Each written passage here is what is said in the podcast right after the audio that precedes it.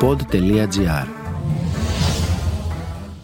Τον Ιούλιο του 1999, το ιδιωτικό αεροπλάνο του John Fitzgerald Kennedy Jr. κατέπεσε στον Ατλαντικό ωκεανό παρασύροντας το θάνατο τον ίδιο, καθώς και τη σύζυγό του Καρολίν Μπεσέτ και την αδερφή της.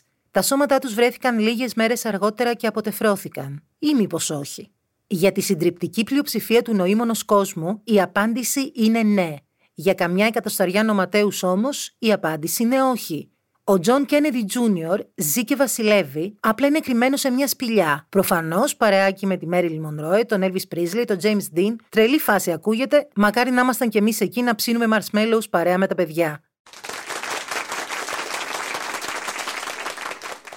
Και αν νομίζατε ότι η παράνοια σταματάει εκεί, πλανάστε πλάνην οικτράν. Στις 2 Νοεμβρίου, οπαδοί της συνωμοσιολογικής τρελοπαρέας QAnon μαζεύτηκαν στο Ντάλλας και περίμεναν την έλευση του Τζον Τζον στο σημείο που είχε δολοφονηθεί ο πατέρας του τον Νοέμβριο του 1963.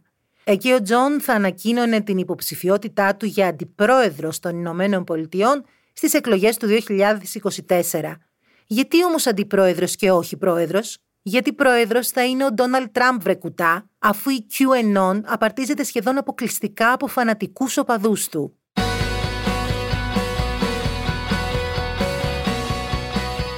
Οι θεωρίες συνωμοσίας είναι εξαιρετικά συναρπαστικές και όσο ασχολείσαι τόσο περισσότερες βγάζεις. Και συζητώντας αυτές τις θεωρίες με αιμοειδεάτες μπορούν να γίνουν ακόμα πιο περίπλοκες και τραγελαφικές. Υπήρχαν ανέκαθεν και θα συνεχίσουν να υπάρχουν. Και φυσικά ο κόσμος είναι ελεύθερος να πιστεύει ό,τι θέλει, αρκεί βέβαια να μην βάζει σε κίνδυνο τις ζωές άλλων ανθρώπων, κυρίως διαφωνούντων όπως η εισβολή των οπαδών του Τραμπ στο Καπιτόλιο τον Ιανουάριο του 2021. Οι συνωμοσιολόγοι παραδοσιακά είναι επιρρεπείς σε οποιαδήποτε θεωρία ενισχύει την αδυναμία τους και τη μετατρέπει σε δύναμη αντίδρασης. Πιστεύουν ότι εκείνοι είναι οι έξυπνοι και υποψιασμένοι και οι υπόλοιποι κορόιδα και χάπατα. Και χάνονται σε ένα λαβύρινθο απίθανων συνειρμών, γίνονται επιθετικοί, βλέπουν παντού εχθρούς και το κυριότερο, δεν μπορούν να ηρεμήσουν με τίποτα καμία λογική εξήγηση δεν τους είναι αρκετή και όταν αυτή τους δίνεται βρίσκουν μια νέα θεωρία συνωμοσίας που διαψεύδει την εξήγηση που τους έχει δοθεί. Και επιστρέφουμε στο Ντάλλας.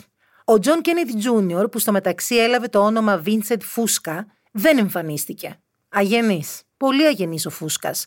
Μήπως του έτυχε κάτι στο δρόμο, Μήπως άφησε ανοιχτό το θερμοσύφωνο και γύρισε να το κλείσει, Μήπως άλλαξε γνώμη και ξαναγύρισε στη σπηλιά μαζί με τους άλλους νεκροζώντανους; Δεν έχει σημασία. Οι οπαδοί της QAnon είναι ακόμα εκεί και περιμένουν. Γιατί όπως είπαμε και παραπάνω, η διάψευση της θεωρίας τους οδήγησε σε μια νέα θεοπάλαβη θεωρία. Σύμφωνα με αυτή, ο Keith Richards, ο κιθαρίστας των Rolling Stones, είναι τελικά ο John Kennedy Jr. Η ομοιότητα είναι συγκλονιστική. Και να σας πω και κάτι για το κλείσιμο. Θεωρώ ότι είναι περισσότερο πιθανό να πάρει σάρκα και οστά ο Τζον Τζον μαζί με την Μπίμπι Μπο.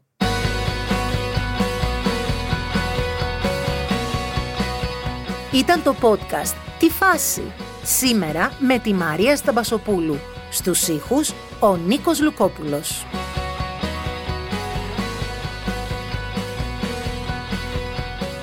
«Τι φάση» Ένα podcast που διασώζει λόγια και απόψεις μέσα από τον καταιγισμό της επικαιρότητας. Μια θετική ματιά στην καθημερινότητα με την υπογραφή των ανθρώπων του pod.gr.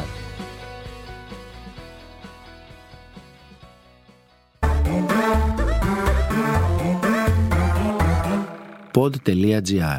Το καλό να ακούγεται.